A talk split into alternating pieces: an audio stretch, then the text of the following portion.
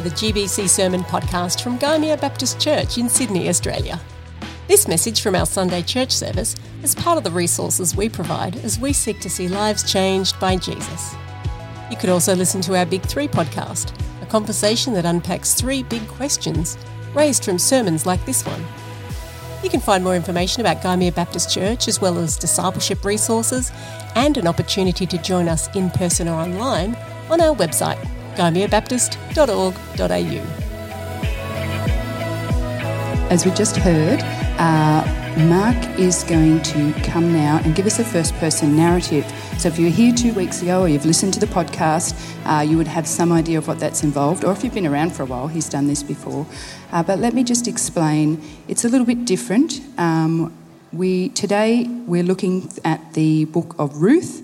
and Mark is going to come out in character, not as Ruth, uh, but as Boaz. If you know the story, that'll give you a little bit of an inkling where he might be coming from. Uh, so if you'd like to follow along, you can look up the book of Ruth and follow along. Kids, that might be something that you could do, uh, and all of us. So it, it's a little bit different, the first person narrative, rather than explaining what the Bible is teaching us we'll be hearing it from a first person perspective. And it's good often to dive into a story in the Bible and think, what if I was that character? What is that character feeling and seeing? And how is God working in this story from the eyes of that character? So that's what we're going to hear today from Mark. Courage is a little bit contagious, isn't it? You sow a courageous act and you reap a courageous act. And I should know. Not because I'm particularly courageous myself, but because I have been inspired by the courage of another. It all began uh, about a year ago, uh, just before the barley harvest, when Naomi returned to the gates of Bethlehem and set the town abuzz. After more than 10 years, the prodigal daughter had returned. Unfortunately, it wasn't quite the homecoming that she had hoped, not because of the welcome. We were delighted to see her again, but because of the circumstances in which she returned. I had uh, grown up with Naomi and her husband Elimelech. I'm one of his relatives, although in a small town like Bethlehem, that's not that surprising. Everyone's related to everyone else. Uh, but I was their relative, and I remember watching when they got married. I was a little bit older than both of them. They settled on their ancestral land and soon had two young boys, Mahlon and Chilion, and life seemed pleasant and full for them, as it was for many of us in Bethlehem. And then came the famine. The worst in living memory.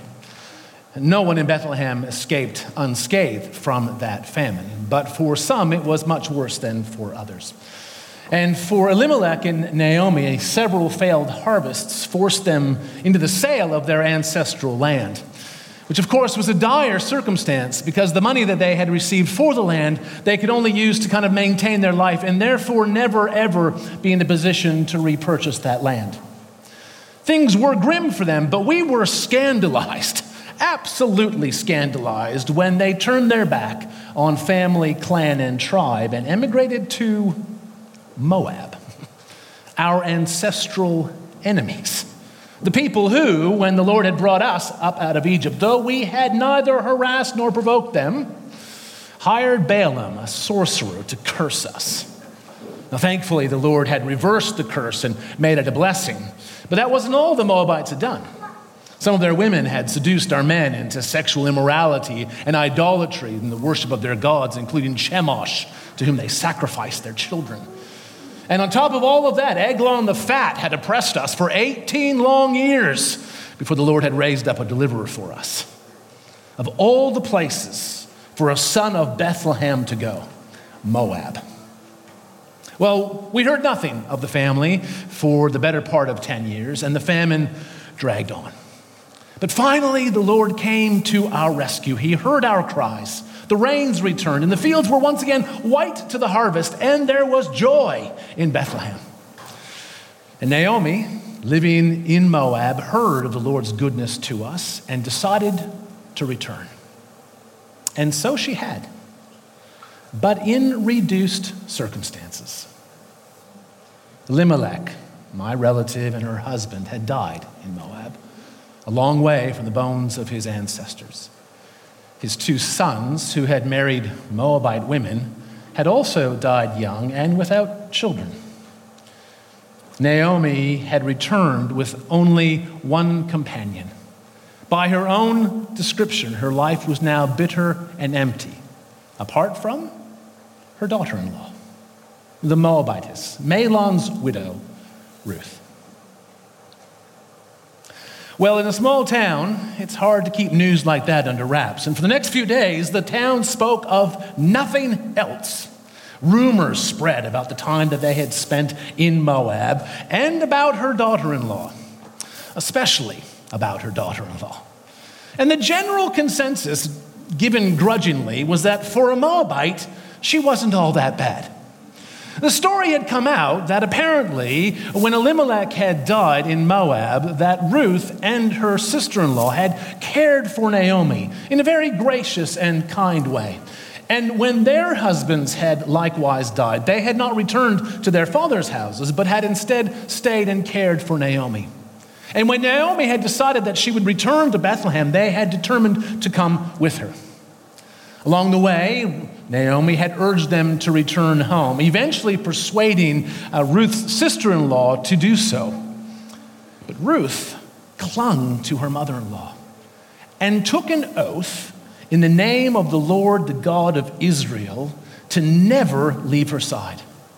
That Naomi's people would be hers, that Naomi's God would be hers, and that not even death would part them. Where Naomi was buried, Ruth would be buried as well. This was an extraordinary act of kindness, an extraordinary act of love for her mother in law. But what struck me as I heard the story was actually the courage that that love required. You see, Ruth could have returned home with the blessing of her mother in law. She spoke very highly of her. She could have expected, quite reasonably, to be married again and to have children of her own, and to be with her family and to stay with her people and her gods, with all that was familiar and all that was comfortable and all that was known. But by choosing to care for her mother in law, she chose a life of almost certain poverty. For Naomi had no land. And she did not have the means to repurchase that land. And even if she had had the land and had somehow found the seed required to sow the fields, an elderly widow and her widowed daughter in law would not have been sufficient to do the work. They were going to, even with the charity of the community, live on the very edge of poverty. The chances of Ruth ever being married again were slim if only for the fact that she was most likely going to be impoverished, but all the more so because she was, well, a Moabitess. And we all know what they're like, don't we? Her first marriage had ended in barrenness and death. How was she going to have any other life than an empty one? I was struck by her courage. And very soon we learned that her kindness to her mother in law was not yet exhausted, and neither was her courage. They had arrived, as I said, just before the barley harvest. And it was a time of rejoicing. The, uh, the fields were abundant, they were filled with grain. And there are provisions in our law that the joy of the harvest be shared with all. And so those who owned property were encouraged to allow those who were poor the widowed and the orphans and the foreigners, to follow along after your harvesters and pick up what was left. Landowners, landowners were encouraged not to be, well, not to be too aggressive with how much they collected, to leave the corners of their fields uh, uh unharvested as well, so that all might benefit from the goodness of God. You can imagine when you are poor and impoverished on the edge of society with no one to advocate for you that your desperation can sometimes lead you to overstep the bounds of generosity. And instead of receiving what was given, to take more than was on offer, which could lead to reprimands, could lead to being shamed, and in some cases, much worse. And when people who are overstepping the mark of generosity happen to be foreign widows from Moab, things can get dangerous. But nonetheless, in order to care for her mother in law, Ruth took to the fields. And as it happened, she ended up in one of mine. It was about mid morning when I first saw her. I came to check with my harvesters, and I noticed this young woman who I did not recognize and asked my foreman who she was. He told me that she was the Moabitess who had returned from Moab with Naomi, and that she had come early, asked permission to harvest in the fields, and had worked basically the whole morning. And I could have been content with that. I was, after all, fulfilling the duty of the law to allow those who were poor and marginalized to follow after my harvesters. She would have food. She and her mother in law would be provided for through that simple act of generosity. And I looked at her and I brought to mind one of my favorite proverbs from our scriptures that the one who is kind to the poor lends to the Lord, and the Lord will repay them for what they have done. And I, it occurred to me that you don't actually have to be wealthy to be kind to the poor. That this young Moabite widow had, in her own way, shown kindness to the poor. And the Lord would repay her. And I saw an opportunity for me to participate in being part of God's reward to this young woman. And so her courage and her love inspired a small act of courage and love on my part. I made my way through my harvesters and had a conversation with this young woman, this young widow from Moab. A small risk to my reputation, you might say. Not nearly on par with hers, but inspired nonetheless by her. And I essentially made her um, an honorary member of my workforce. I told her to stay with my men and to stay in the fields that they were working in and to follow them all the way through all of my property, to not go anywhere else. I invited her to drink from the water that the young men drew for the workers whenever she was thirsty. And when she asked me why it was that I was showing her kindness, why I was showing kindness to a foreigner, I told her it was quite simple, really. I had seen the kindness that she had performed for her mother in law.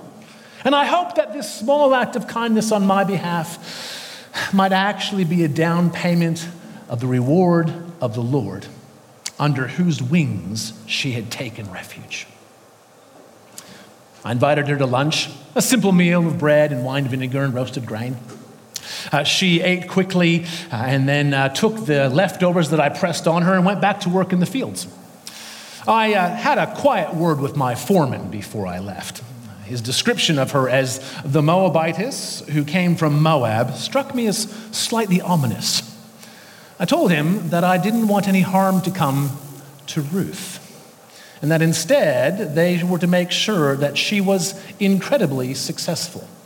Even if she chose to harvest amongst the sheaves, generally kind of a no no if you are uh, taking advantage of a landowner and also to make sure that my harvesters had an eye out for where she was. And if she was following them, to be, well, very deliberate about not harvesting not nearly as much, leaving a whole bunch of grain for her to pick up.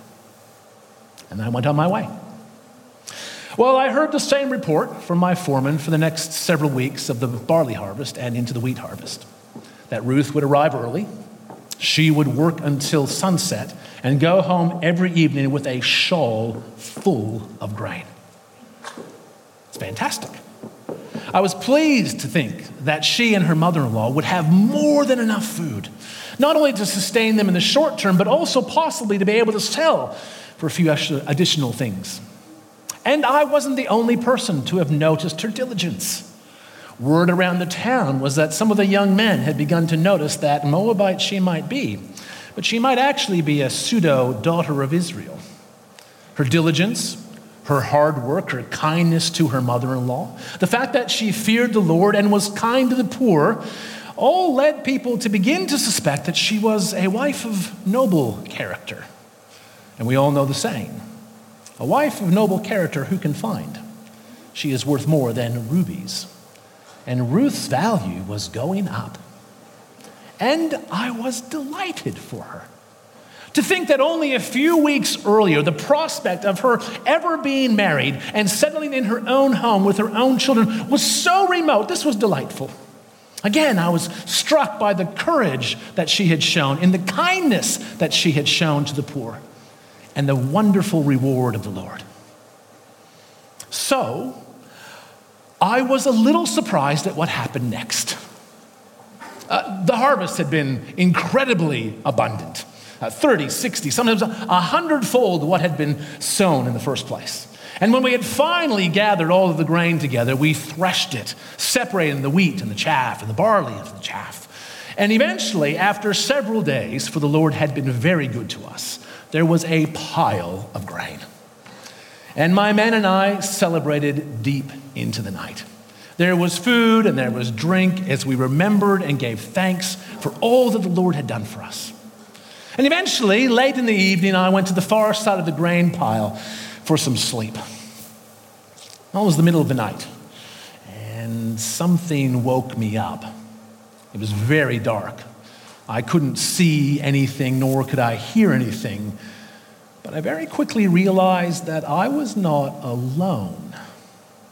There was a woman lying at my feet. It was dark, and I couldn't be sure but I could feel the warmth of her against my feet. I could smell her perfume in the air.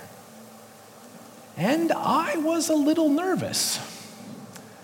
Women don't normally show up at the threshing floor, at least not to help with the threshing. And here I was, a man of some renown in my community, with an unknown woman lying at my feet in the middle of the night after I'd been celebrating into the early evening. So I asked who it was. And the response was, I am Ruth, your servant. Now I know what you're thinking. Be honest with you, I thought it too. Oh no.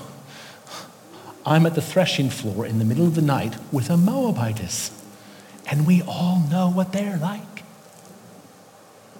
She very quickly, though, set my mind at ease. Because the next thing she said was, Put the corner of your garment over me, that I might take refuge under your wings. For you are a kinsman redeemer. Ah, this girl. You don't know what I'm talking about. To be a kinsman redeemer and to be named as such activated twin responsibilities on my behalf. The first, as a relative of Elimelech's, was to redeem the property that he had sold. Uh, it was uh, the practice that we wanted to keep the land in the family and in the clan and in the tribe. And it was a provision within the law of Moses. The reason why it hadn't been done to this point in time for Elimelech was that there was no heir for the land. There was no one to give the land to which is where the second provision came out, the second responsibility of a near relative. For there was within our law another opportunity, not just to redeem the land, but to redeem the family line, where a near relative, such as myself, could take a widow as his wife and seek to have a child with her. And if the Lord blessed us with a child, that child would not be the son or daughter of the kinsman, but the legal heir of the one whose land had been redeemed. Normally, the widow would have been Naomi, which is why nothing had been done, because she was past the age of childbearing. And while the stories of my people include several where the Lord has miraculously provided. We tend not to put the Lord our God to the test in quite that way. And here's what Ruth was asking me to do she was offering to be a surrogate for her mother in law. She was asking me to purchase the family land of Elimelech and then to marry her in order that we might have between us a child that would not be my son or daughter, but would in fact inherit the land of Elimelech. And the loving kindness that this demonstrated to her mother in law left her first in the dust. There were young men who were beginning to line up to marry this young woman. But instead of marrying a young man, someone much closer to her age, instead of marrying a young man to become his wife and the mother of his children, to become someone embedded in the community, she had chosen once again to set aside her rights and her desires, and even her future and legacy for the good of her mother in law. And I had the opportunity once again, though I am no prize, to be part of the reward of God for this act of kindness. How could I say no? So I assured her, I will do everything you ask. Inspired by her love, by her kindness, by her courage, I was willing to do this thing. However, there was a relative who was a little bit nearer to Elimelech than I, who had first right of refusal.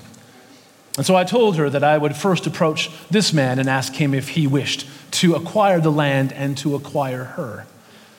And it wasn't lost on me that her decision meant that she didn't even necessarily get to choose who she married. It could have been the other, the other kinsman as much as it could have been me. Well, she lay down for the remainder of the evening. But before it got uh, light, I sent her home. Know, the gift of roast grain for her mother in law. It's not really a good thing to let people know that a woman spent the night at the threshing floor, nonetheless. And then I went looking for this other kinsman. And by the time I'd found him, and by the time I'd found the town elders and had them seated at the gate, it was mid morning. But I told him and the elders that the land of Elimelech was for sale and that you could purchase the land and acquire Ruth as a wife in order to redeem both the land and the line of Elimelech. I said to this man, You are the nearest relative. It is your first right of refusal. And while he was willing to purchase the land, he was not willing to marry Ruth. As he said, it might endanger his own estate. And he was right. While my act of courage was not nearly as significant as Ruth's, it was still a bit of a risk. To purchase a block of land at market rates, as so soon after a famine had devastated us, and to hold that land while also acquiring a wife and hopefully acquiring a child and raising that child until he was of age, and then sending that child with the land that you had purchased as a free gift because it was his legally, was a costly exercise. But the difference between this kinsman and myself was not our means or our desire to fulfill the obligations of the law. The difference between he and I was that I had seen Ruth's courage firsthand, and he had not. And her courage, her kindness inspired my own. So when he refused, I bought the land and acquired a wife. I have the shoe to prove it. And the Lord has been good. The barley harvest is about to begin again and the fields are white to harvest. If only I had more workers. And the Lord has enabled Ruth to conceive. And just a few weeks ago, she gave birth to a son. Not my son, Naomi's son. And they've called him Obed. I can only hope that he takes after his birth mother a woman whose love and courage has inspired me, and I hope you too. Because courage is a little bit contagious. To sow a courageous act, you reap a courageous act. I can only hope that this story inspires more than just myself, her son, and you. Many many others to live courageous.